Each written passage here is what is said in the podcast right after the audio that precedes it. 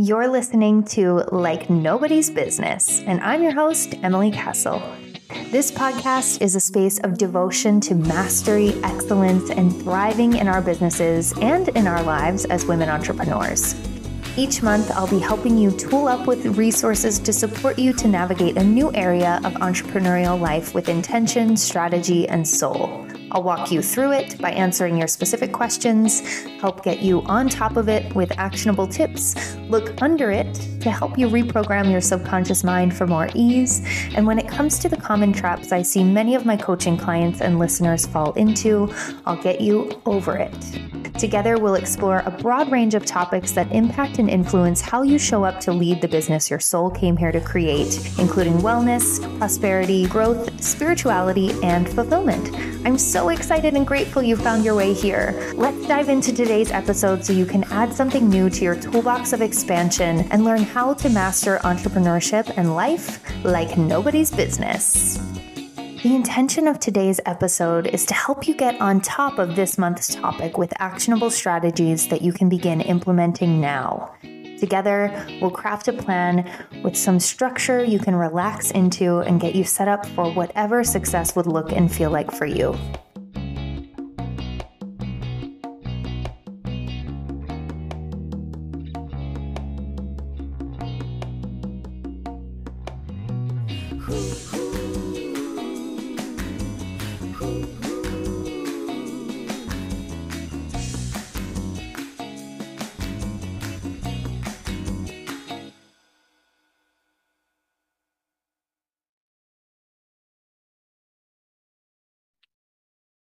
Hey, everybody. I'm here today with Sarah Scarborough. She is the owner of Tea Huntress, and she is someone who I've admired for a few years now since learning about her and her work. I actually stumbled upon her physical location in Nashville when I was there in, what was that, 2019, maybe? Something like that. Um, and I was just walking and I saw this beautiful little tea shop and I was like, oh my God, the name Tea Huntress, like, what is this beautiful place? This is like my kind of place.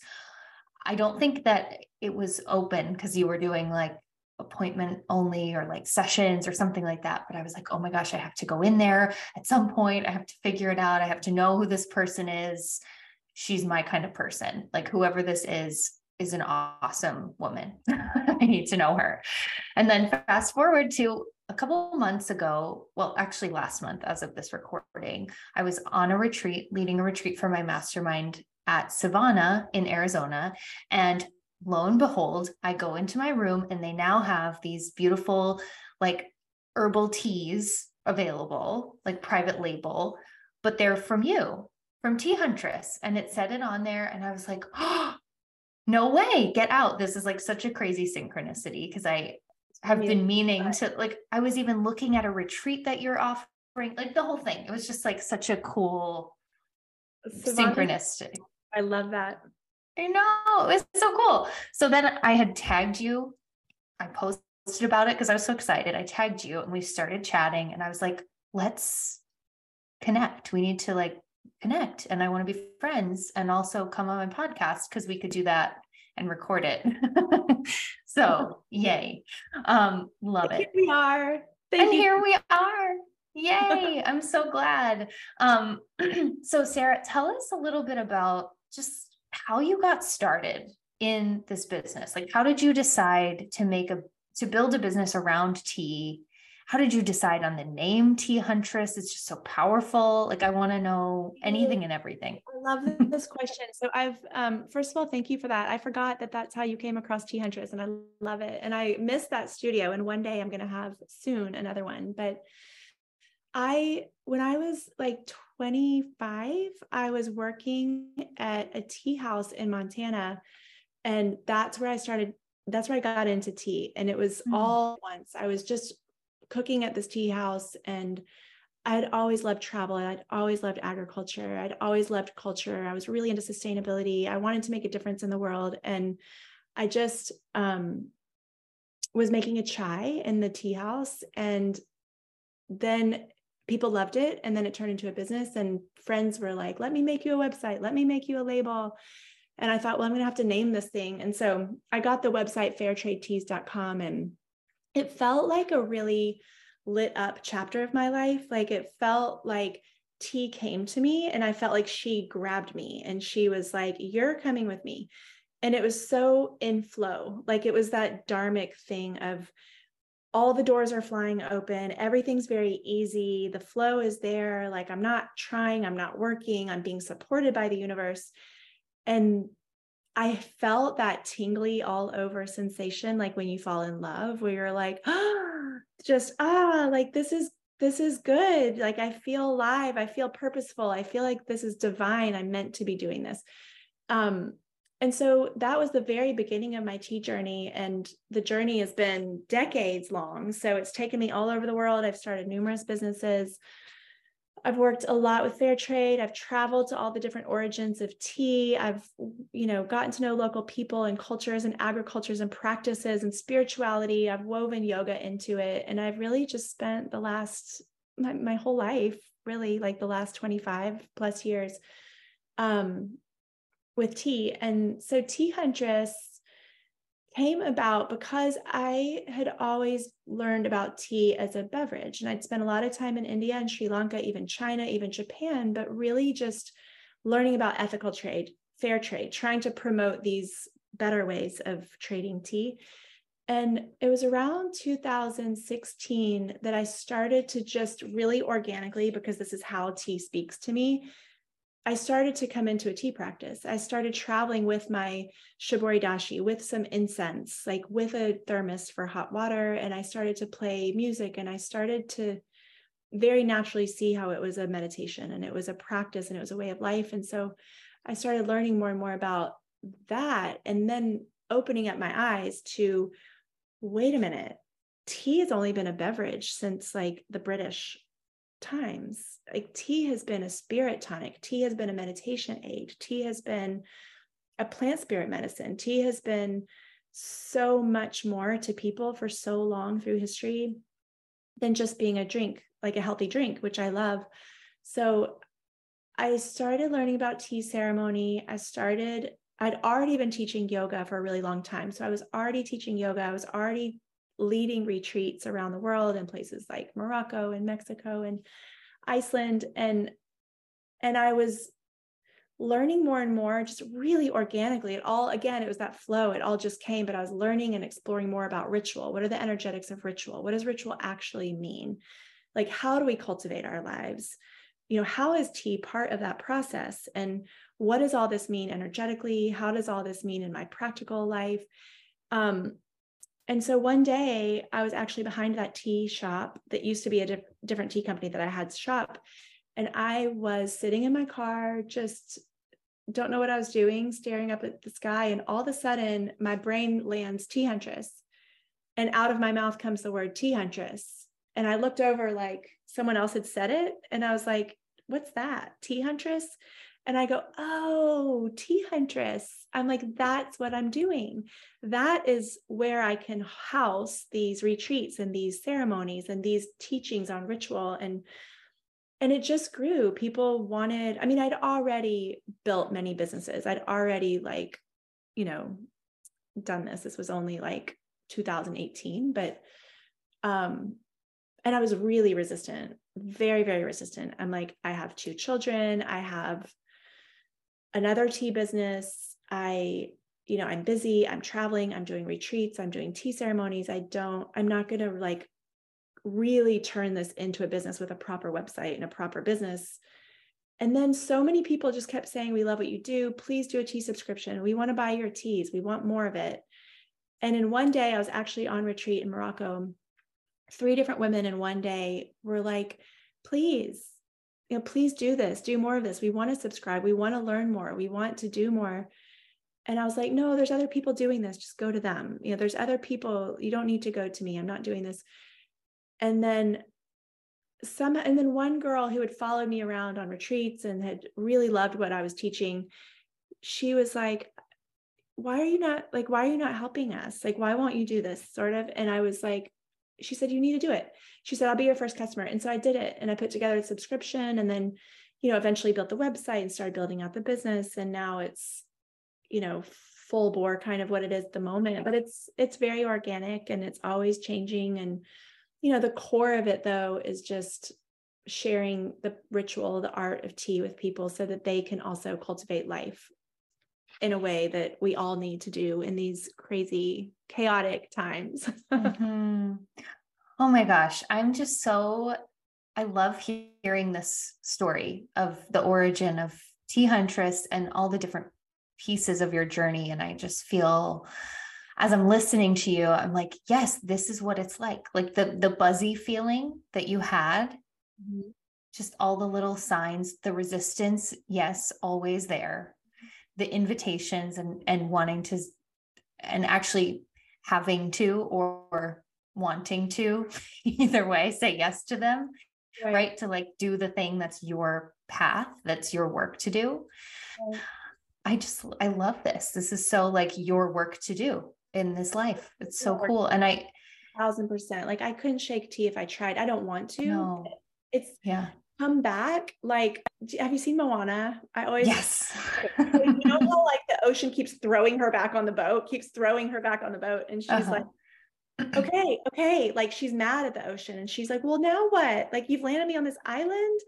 Mm-hmm. I mean, that feels so true to the journey where it's taken so many different forms and so many different years. And it's been blood and sweat and tears and laughter and joy and gratitude and and practice and health and everything. Like it's been so mm-hmm. much and I'm so grateful for it. But um, but I do think that for any woman who's I mean, and men, but I think because women have more of a kind of natural rooting and intuition, mm-hmm. and we kind of approach business and life more holistically and more interconnectedly, that really like being in tune with with the emotion around it and like the limiting belief stories i've had to conquer a lot of limiting belief stories mm-hmm. you know, the work in my personal life is a mirror it reflects directly in my business like they mm-hmm. are so interlinked, there is no way to separate them. Yeah.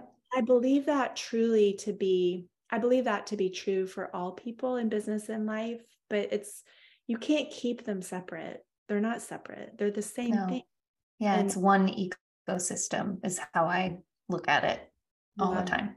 When I do my mm-hmm. work and I conquer, I when I ask, well, why not? Like, why wouldn't I do that? Well, why couldn't I do that? When I when I question my limiting beliefs systems and really lean into what I want and like what my greatest dream is when I believe in myself, then that's when magic starts to happen. Mm-hmm. Mm-hmm. So powerful. That buzzy feeling that you were describing, I had that when I led my first women's circle ever. And it was this, I was like, there was something, it was like the divine was present in whatever way we want to wrap words around it, right? Like it was just like, here you go. This is the this is the feeling. And it's like that feeling of feeling in love, like falling in love when you feel that sensation like take over your body of just like a oh, this is the thing. This is it.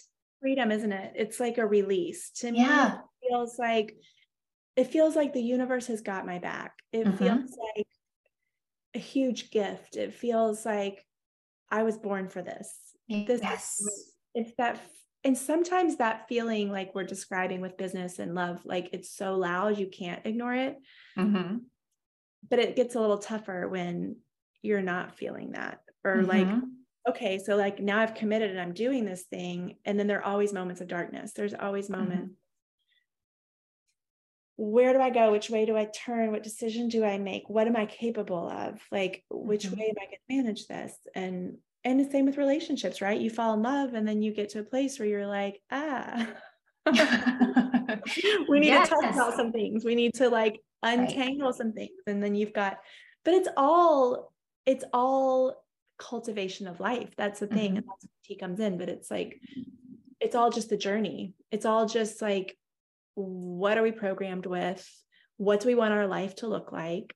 What are our stories? And what can we do in the present moment, in the now, in order to, you know, mm, release the stories that no longer work for us from the past and then step into the truth, the alignment of what we vision and dream for our future.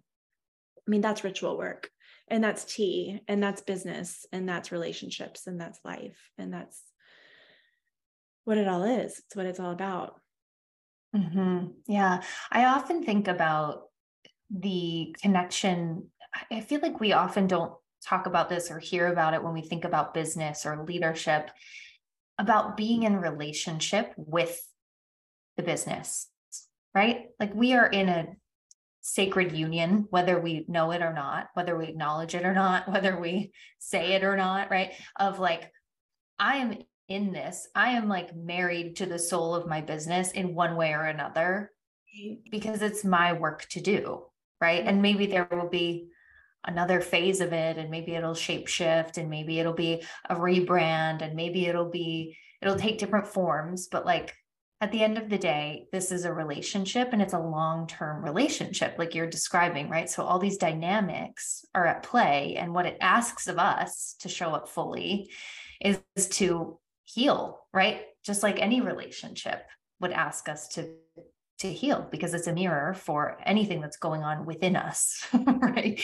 That yeah. like where are we limiting ourselves? Where are we blocking ourselves? Where are we you know choosing to not see the reality of what's really going on? Or are we putting our head in the sand? Or what are we not acknowledging? Or where are we right? Like all of these questions. And i think oftentimes i see my work with women as being uh, the sort of like helping them to be in right relationship with the work because that's what it looks like right? It's it's it's not like steady upward trajectory forever and ever and ever and more more more and capitalism no.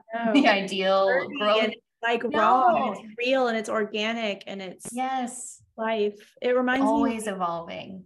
of a quote yeah. that i saw you know the documentary of brene brown? I can't remember what it's called. Um yeah. and she says um something along the lines of you know we could take the safe path. Like we could just mm-hmm. get the job, keep the status quo, like build year after year, do the right thing, follow the rules. But if you have the craving, and not everybody does, if you have the urge, the idea, if you feel that let up feeling, if you feel that tingling sensation when you do what you're called to do, then you got to get in the ring and you're going to get hurt and it's going to be hard and you're going to face your demons and you're going, but that's what we're here for, right? Like that's and not that's right. not for anybody but if you're being called for that if you have a purpose then you've got to step into it and you've got to lean into it and it's you know it's to me it feels like albert einstein says you can live your life as if everything is a miracle or as if nothing is a miracle mm-hmm. and i feel like when we do this work when we step into human evolution spirituality ritual practice we're choosing life lived with magic and miracles. We're choosing this flow, this dance with life. And it's not pretty, it's not easy, mm-hmm. but mm-hmm. it's definitely worth it. And it's definitely yes. like real. It feels true and it feels connected and aligned. And there's, you know, there are peaks and valleys. Mm-hmm. Absolutely. I love that. That's so true. It's what I see every day. I love it. I love having these conversations with women like you who are walking that path because I think it's it's definitely not the convenient one, right? It's definitely not the one that's like comfortable all the time.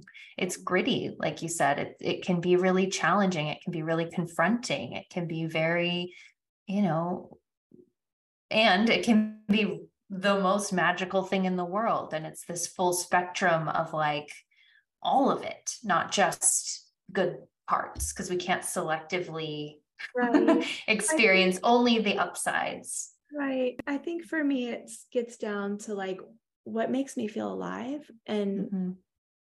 you know, ever, I've never had a proper job. I did actually, I worked for the Republic of Tea for about two years as a mm-hmm. team player. That was my proper corporate job. But other than that, I've I've been an explorer, I've been an entrepreneur because I want I don't know. I guess it's just an entrepreneurial kind of um, calling or something. But it, mm-hmm. but I feel that if I were to do it any other way, my soul would shrivel up and die. Same. so give me the hard and give me the tough and give me the cut up feet and the bloody mm-hmm. head. But like let my soul be alive and let me feel like I'm aligned on my path and let me feel like I'm living my purpose on this planet. Let me spread my wings, let me fly, let me. And if I have to fall and if I have to leap and if I have to cut myself up, so be it. Hopefully, I'll get stronger each time and those, mm-hmm. those things will be lessened. I'll yeah. become wiser. But it's the sharpening of the sword. And if, yeah. you know, it's that's it, it's the sharpening of the sword. Yeah. And give me the path that's worth going through it all for, right? Versus one that maybe is like convenient and easy, but is like a slow, steady soul death. totally. Right. Do you yeah. know who I love is Rumi? Mm-hmm. Do you Rumi, right? Yeah. Like mm-hmm. I feel like in this in our country and maybe in the West in general, there's been, I feel at least in my cultural surrounding, that I was raised in a culture that said, you know, put your desires away. Like, don't do what you're expected to do. Like, fight your desires almost, like, fight yeah. your dreams. Like, don't, don't be wild. Don't liberate yourself. Don't, don't expect more out of life. Just stay the status quo. Mm-hmm. And, and I think that that's a message that we get, whether it's from religion or Christianity or whether it's from politics or who knows where that messaging comes from. I feel like it's one that is around me. And I love to read Rumi because Rumi's whole thing is connect with your desires, connect with your dreams, like that thing that makes you have butterflies in your stomach, that gives you that tingling feeling, that thing that makes you feel your heart opening. That's a beacon on your path. Listen mm-hmm. to that, follow that. That's your job here on this planet and like deep is it Deepak Chopra? I think it's the Upanishads. They say your desire is your destiny. The Upanishads, mm. the ancient Vedic texts, they say your desire is your destiny. And if you follow your desires in a holistic way that's like in tune with what you know what you want what feels good like what you what your desires are different than what my desires are and so mm-hmm. um i think that those I love that paradigm shift and I find it to be so liberating, especially as a woman, especially in this culture, that mm-hmm. I'm allowed to be emotional and I'm allowed to have dreams and desires. And to follow those things is not bad of me. It's actually my job. It's actually mm-hmm. the more I can lean into that, the more that I can align on my path, the more effective I can be in the world, the more gifts I'll have to share with people, the more I can shine my light out and to me it feels true. That to me feels way more true than any like you know anything i ever was taught as a child about just sitting down being a good girl and like following the status quo and sticking by the you know sticking by the rules. Right. It feels more true and it feels at this juncture in history important for women particularly to be stepping into that yin more mm-hmm. feminine way of looking at the world and like you know the yang the sun the masculine that upward rising energy we were talking about like i feel like it's just burning us up we got to cool mm-hmm. down you know and mm-hmm. feminine is like that energy of dark cool silent still introverted wise embodied um, energy that i believe if cultivated can really heal the world and mm-hmm. get this get this whirl spinning in the right direction. yes, absolutely. Yes, yes, yes, yes to everything that you just said. we are so like on the same wavelength. It's so fun. Um yes, I I absolutely agree with that and I think that it's so important for especially for us as women entrepreneurs to tend to the feminine aspects, the yin aspects of, of our approach to creating whatever it is that we're creating or building or leading in our work and in the world, because otherwise we know the outcome of that and it's burnout and it's resentment and it's frustration and it's overdoing it and it's perfectionism. And it's like harm to the planet and it's yes it's like mm-hmm. when we let the masculine that yang fiery energy take over like we're not being mindful of our resources and we're not being right. mindful of our mother of the earth of mm-hmm. other people that we're sharing this planet with and right. that's where the the feminine needs to come in now and, mm-hmm. and nurture the people and nurture the planet back to health to the degree to which we still can and and just mm-hmm. bring it back into balance you know it's like it's such a challenge as a it has always been a challenge for me as a female entrepreneur to come up against the way that business is you know the way that mm-hmm. business turn off your emotions you're too emotional um you know you're not being linear enough well that's not going to make business sense well it doesn't mm-hmm. really matter that your intuition said or you had a dream about like what matters is the spreadsheet or what matters is um you know the bottom line and like that's fine that you feel this way, but we need to know what the facts are and we need to prove them empirically. And mm-hmm. so I mm-hmm. think that has been a huge theme for me through my work for decades. And and what I found is that coming into the balance of the more structured, focused, and then the more intuitive, feminine feels aligned. It feels smart and wise, and it feels strong. Um, so coming into that wholeness is important, but also not discrediting the intuition, not discrediting right. the the knowing or the um that those feminine aspects the the more collaborative the more like soft the more slow the more yielding aspects it's hard the world doesn't want to support those things mm-hmm. it doesn't want to let go the grip of control i mean right. i don't eat sometimes but it's you know it's a challenge. And i i like this conversation actually because it reminds me of these things that feel true. Yeah.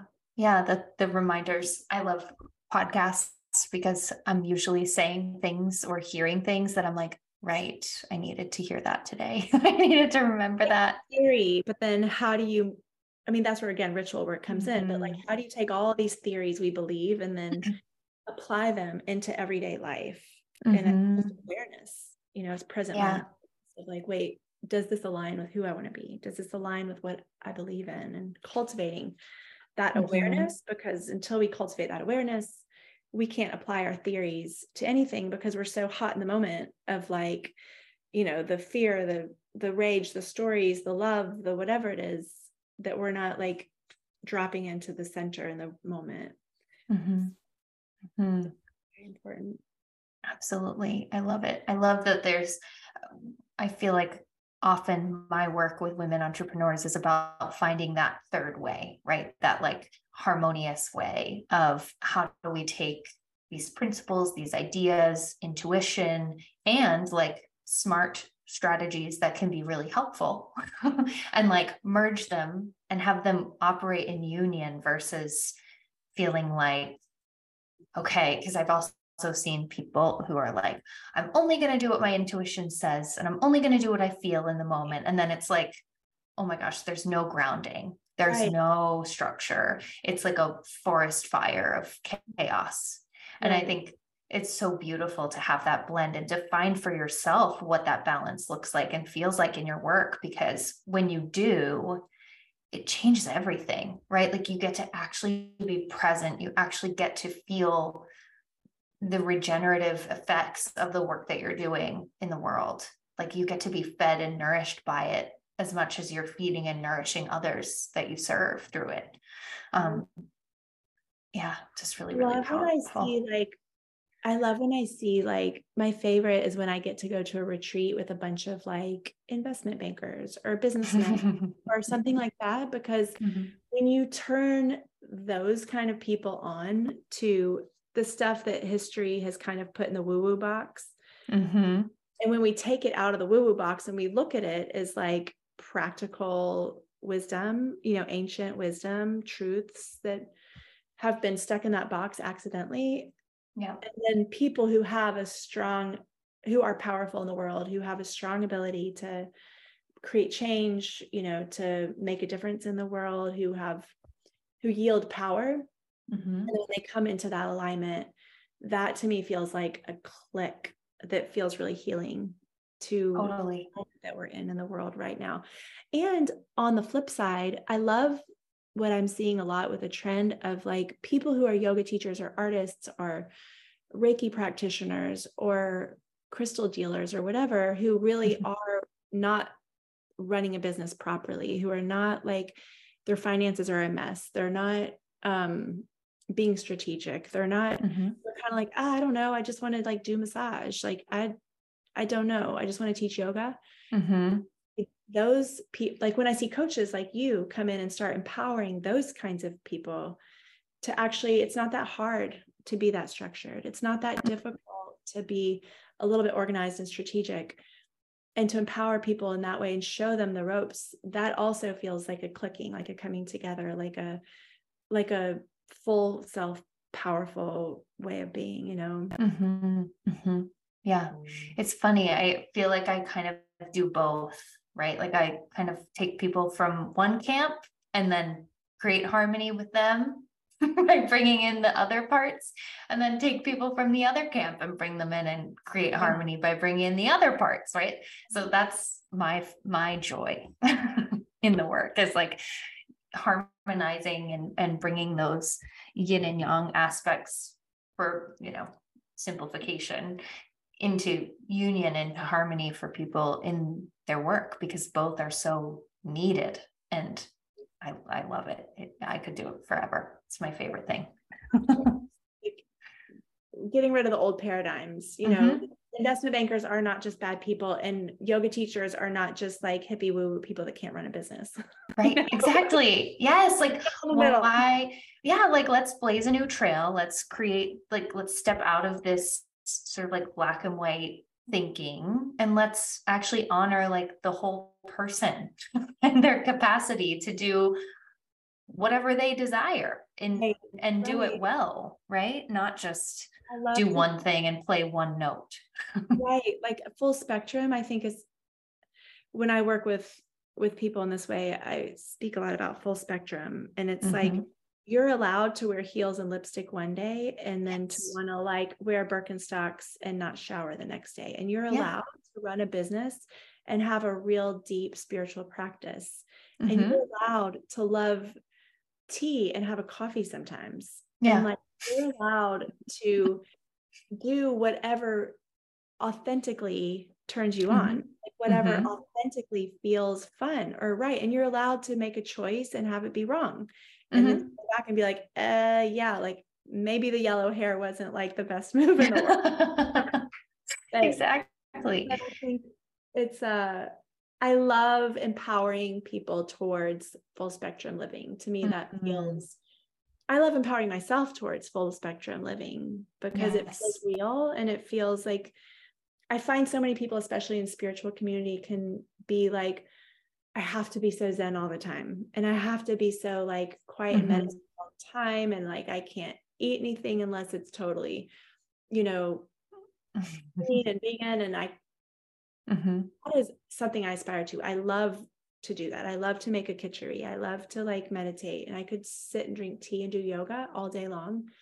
Um, and I have a real life and kids and real stuff that goes on. And sometimes I feel like a coffee and sometimes I feel like a glass of wine. And I think like that to me has been a really also like another big shift where I feel like coming, it's a powerful move to mm-hmm. allow yourself.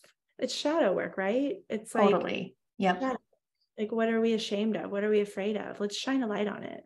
Mm-hmm, totally right. And that idea of full spectrum living, that feels to me like when I hear you talk about it, I'm like, isn't that the whole point of like what it means to be a soul having a human experience is to experience all of it like not to only experience the things that we could experience if we were like not embodied as a human being. Oh, i love that. I right? really like we can have perfect you know in theory we could have a perfect diet and a perfect you know only this and only this set of things as like energy floating around in the ethers. We're already you know it's nothing there's nothing interesting or challenging about that. That's why souls incarnate i think you know like we want to have it all we want to like taste it all and experience pleasure and experience heartbreak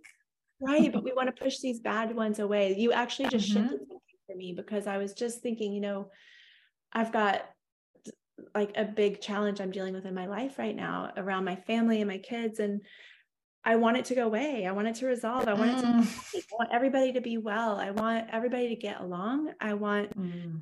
I just want, I want to put the fire out. Like I just want it to go away.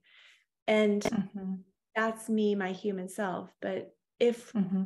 truly we are here, like, what am I gaining from this? I get mm-hmm. to operate at a higher spiritual level. I have way more compassion. I have way more wisdom. I've been brought to my knees. I've been, you know, I've been tried. It's been like I've proven to myself how much I can actually accomplish. Mm-hmm. one period of like how many different things I can do in one day that are all quite intense and like demanding. Mm-hmm. And it's it's like I'm being forged in the fire. And yes. And so while I if you had a magic wand and I got to choose for it to go away, I would one thousand percent choose for this problem to go but, yeah. But that being said, if I rise above it and that awareness we're talking about, the spiritual practice, I'm getting stronger and I'm learning something. And if everybody can just like get out of this in one piece, mm-hmm. and that'll be great. But even if they don't, like this is my life, you know, mm-hmm. this these are the challenges that I'm here to conquer. And what can I learn? I guess that's what I'm asking myself right now. What can I learn from this? Mm-hmm. What lineage blockages, what limiting belief stories, what family traumas can I heal? Mm-hmm. Like, what can I do how can I alchemize this pain, this chaos into gold, into something fruitful, into like wisdom, into uh-huh. and truly like if we don't get to go through these horrific moments, uh-huh. we don't get to have that that jewel. Uh-huh you know it's if i were mothering myself i'd be like if i knew the outcome i'd be like it's okay babe you've got this. Just hold mm-hmm. on we're going to be fine. Like stay in your stay grounded. You know i'd be coaching. But when you're in it you don't have that. Mm-hmm. i mean i mm-hmm. guess i can work with coaches like you and yeah you could. Therapists etc all the all the tools you know? But yeah i think that is so important and i think you know, something that I've been thinking about a lot lately. I don't have kids, but I've been listening to a lot on uh, parenting and just kind of exploring those options. And I think the beautiful there have been some really beautiful nuggets that are that will stay with me i hope that i'll remember later um, but even that are helpful now just parent reparenting myself you know um, and one of them is like your job is not to what is it? It was Dr. Becky. And she said something like, Your job is not to um, protect your kids from the world or protect yourself from the world. It's to help. Basically, I'm butchering it, but essentially, the concept is like, it's not to, the goal is not to protect yourself from everything hard or scary or harm like painful. It's to actually introduce that so that you can engage with the world fully so that you're equipped so that you build tools so that you build skills so that you're you're not protecting someone from the world you're preparing them for it. Well i think one is codependency and the other one is like you know liberation. I think of it all the time mm. with my kids. I say i'm raising independent, resilient, happy, healthy, self loving boys. Mm. and the resiliency piece is like what I'm learning. I can't protect them from harm and pain. Mm-mm. I never no. will. Everybody has pain. But what I can teach them is how to, like, you know, laugh and mm-hmm. how to move their bodies. I can mm-hmm. teach them how getting outside and getting into nature helps. I can teach them how to drink tea. I can, mm-hmm. you know, I can talk with them about their emotions. I can validate their emotions. I can create space for them to like be angry, be sad, be mad. I can teach them healthy ways to vent and to mm-hmm. express those emotions. And those are all things that I think of every day because if you just try to protect your kids from pain, you're going to end up with not very strong kids who aren't mm-hmm. who aren't resilient and who aren't functioning members of society. Right. My hope anyway, because of course we never can determine the outcomes of these things, but yeah. I, my hope is that I'm doing a good job. My hope is that I am empowering them. It's like teaching a man to fish rather than giving him fish. Like it's totally. about uh, and tough love. You know, I've been doing this since my kids were little. Like, you're gonna fall if you do that. Oh, you fell. Did it hurt? Yeah, don't do that again. Instead of like rescuing them from the fall. Yep. Right. You know, just let them fall. Then they won't do it again. Mm-hmm. Yeah, I think that's probably the hardest step, right? Because you you want to protect them and at the same time. You want to you want them to know you that there are consequences. yeah. uh. Uh, which like you can't do through words alone right and and same for us in our work sometimes right like in our businesses we're not going to know if something is like a shit decision unless we do it once and then are like, oh, I should have probably thought about this, this, and this first. Right. you know, or maybe next time I could have these terms in the contract so that I don't end up in this hairy right. situation.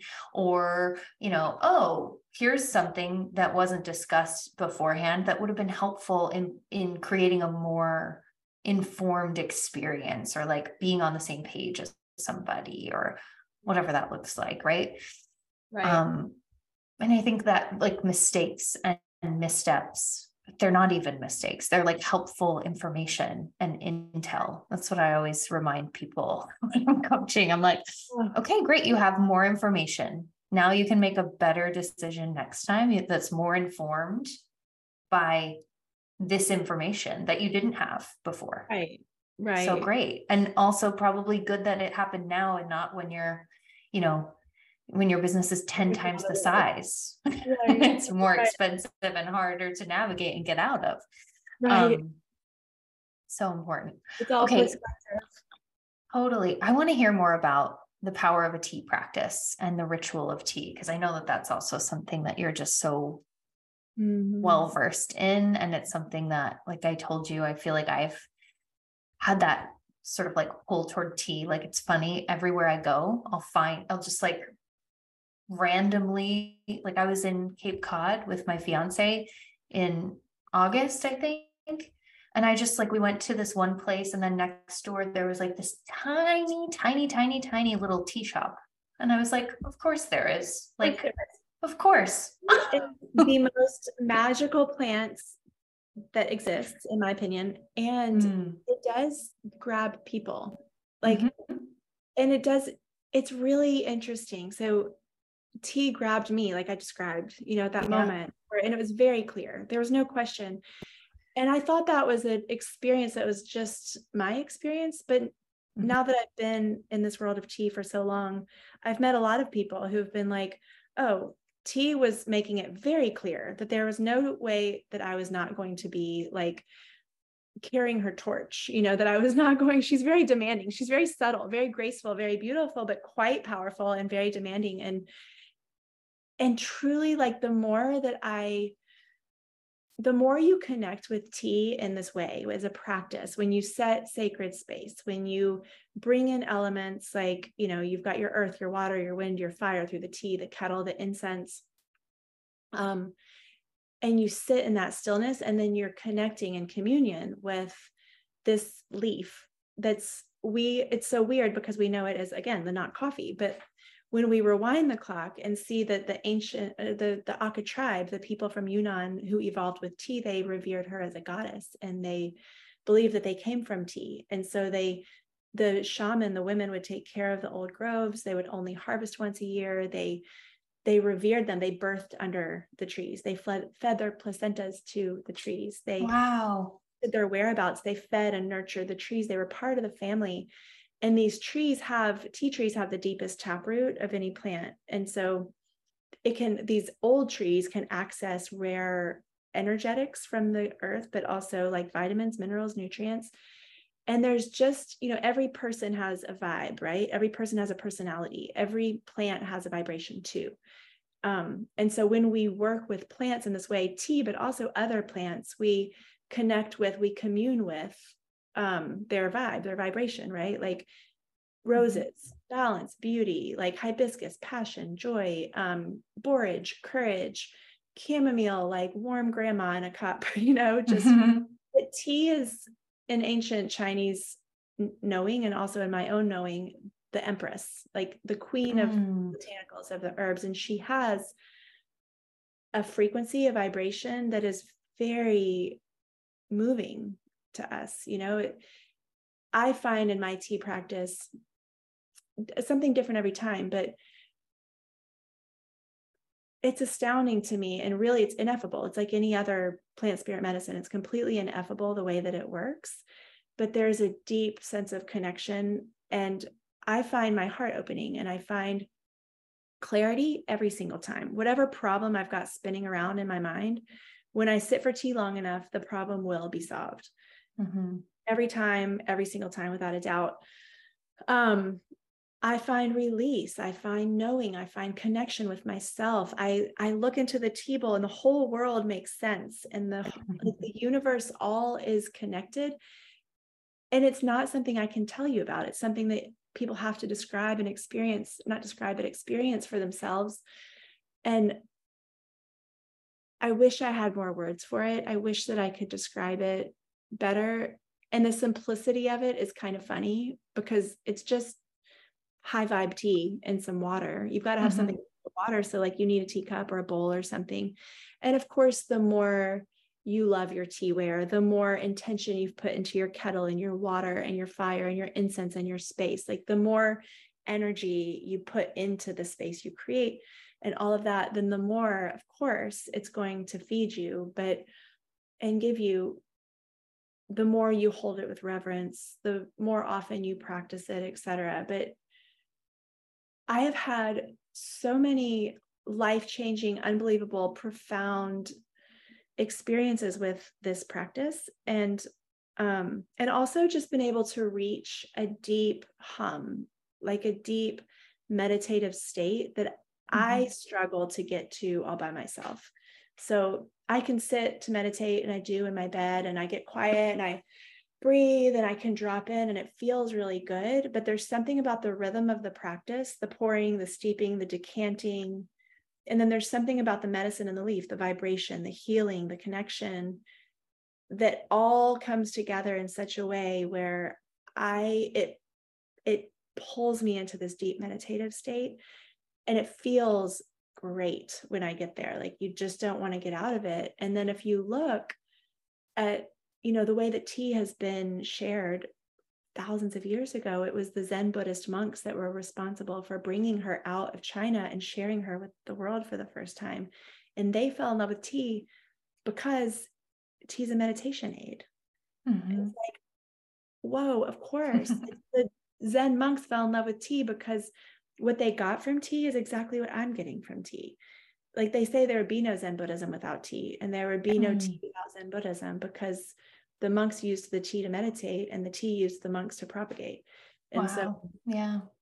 So it's this just beautiful, beautiful, beautiful practice. And that's, you know, that's become my work to share that. You know, my work has always been with tea and it's, you know, I've practiced and shared yoga for decades too, but melding those two things together, not yoga, but the practice, you know, what is yoga? Yoga is a practice, um, a way to cultivate life and a meditation and and bringing the awareness of tea as a practice, a meditation, a way to cultivate life, which came to me organically. And to be able to share that with people feels like a pretty awesome, you know, dharmic task. Mm-hmm.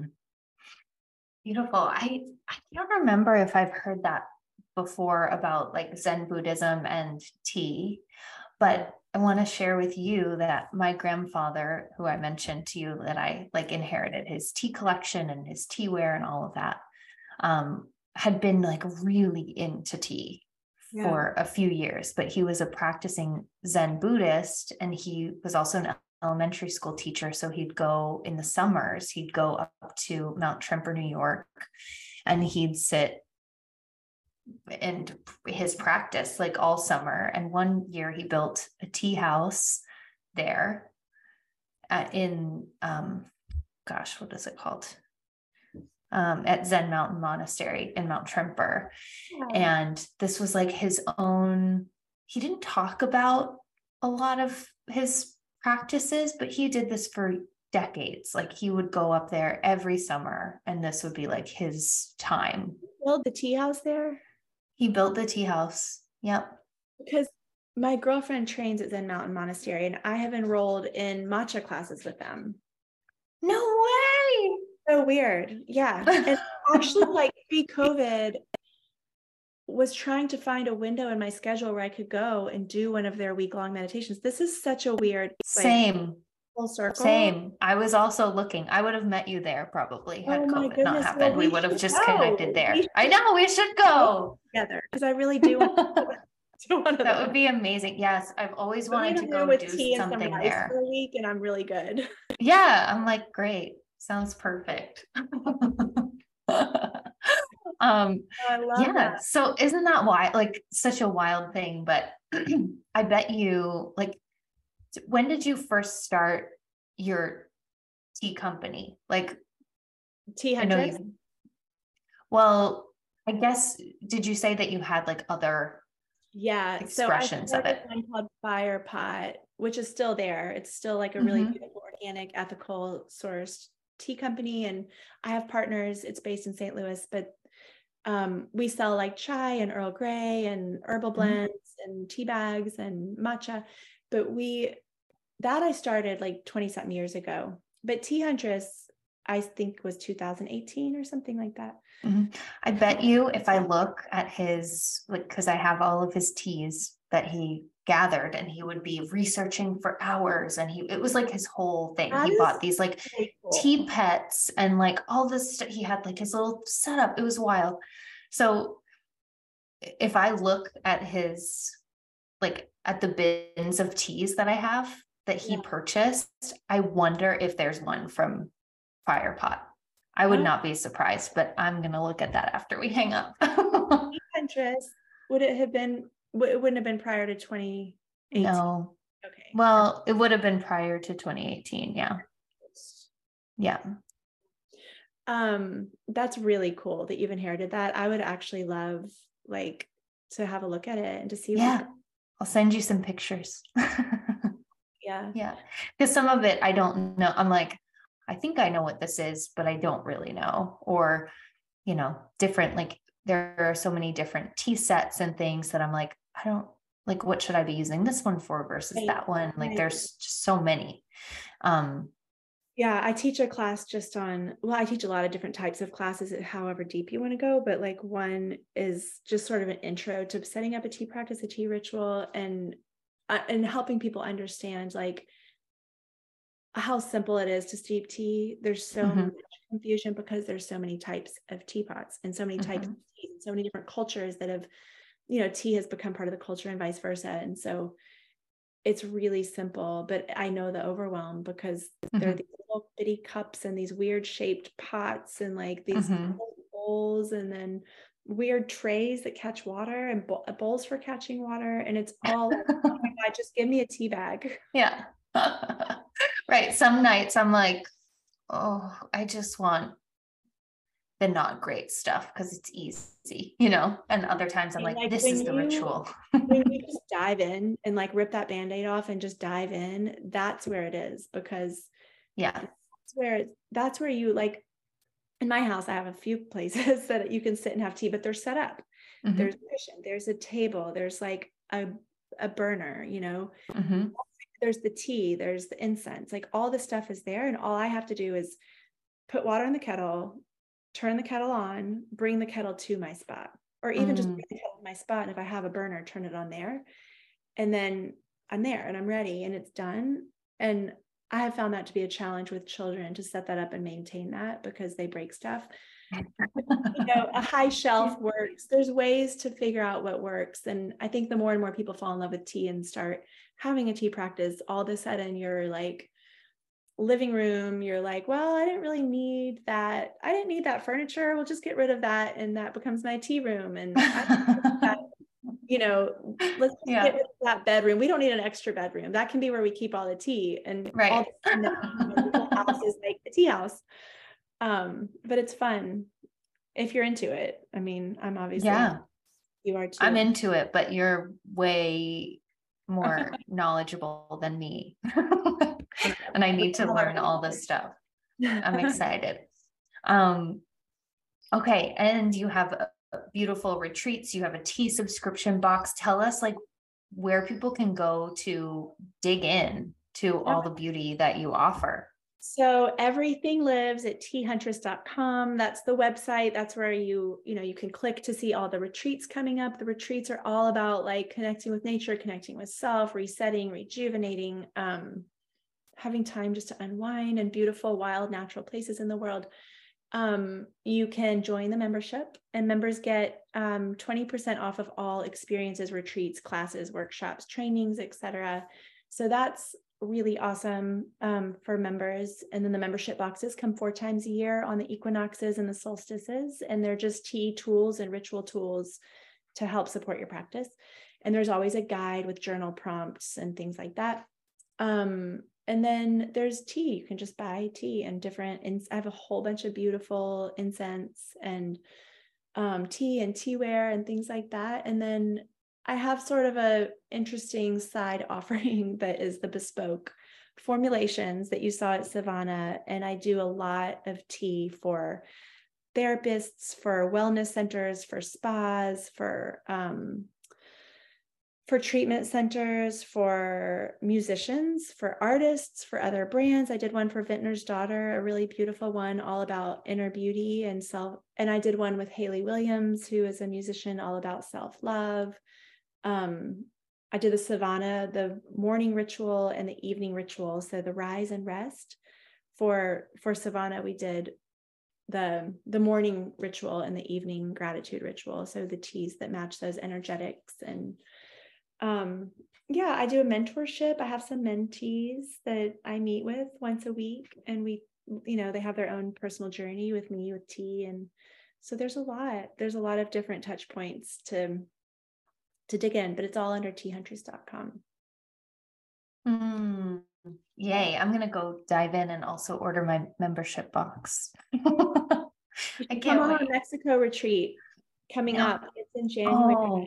The annual New Year's rituals. So it's a time to like, mm. you know, relax, refresh, rejuvenate, revitalize. And then it's also a time to vision and to like set intentions and to like create rituals and vision for the year and make a plan. So it's mm. a really mm. potent week there that and it's at the most beautiful place in Mexico. So we have like the beach and the pool and the whales and great food and mm.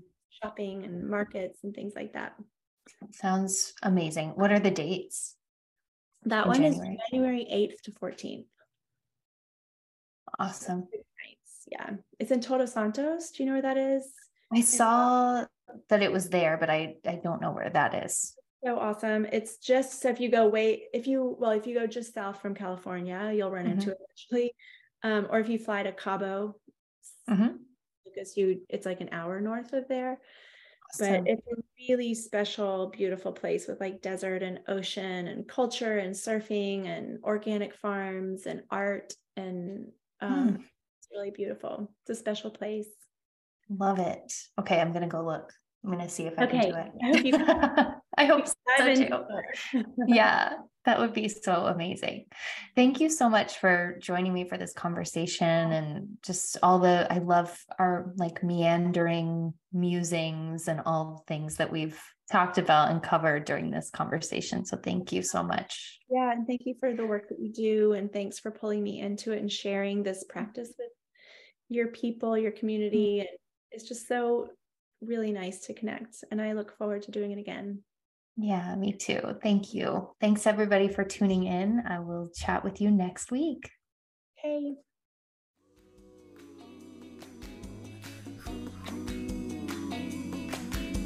Keep your mind wide open. Keep your soul aligned.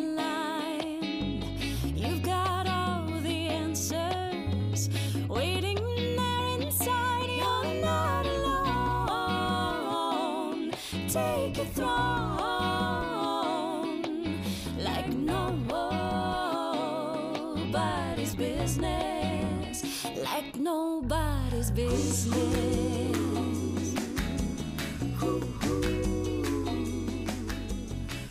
Thank you so much for tuning into today's episode of Like Nobody's Business. So, what did you think? I hope you found this episode absolutely enlivening. If you loved it, I'd be so, so grateful if you'd help me spread the word by sharing this episode with a friend or a loved one you know would feel supported and encouraged by this too. Be sure to subscribe wherever you listen to podcasts so you won't miss an episode. It's also infinitely helpful to me and to my team if you take a moment to rate and review the podcast so that other trailblazers like you can find this resource, know it exists, and step out of struggle and into more ease. Thanks so much for sharing your time with me today and for taking this space to receive nourishment for your greatest vision. And in case no one told you this today, you are wildly brilliant, beautifully wise, and radically trustworthy. Keep shining your light so that all of those who need what you're here to share with our world can see, feel, and experience your unique medicine. Thank you, thank you, thank you, and I'll talk to you soon.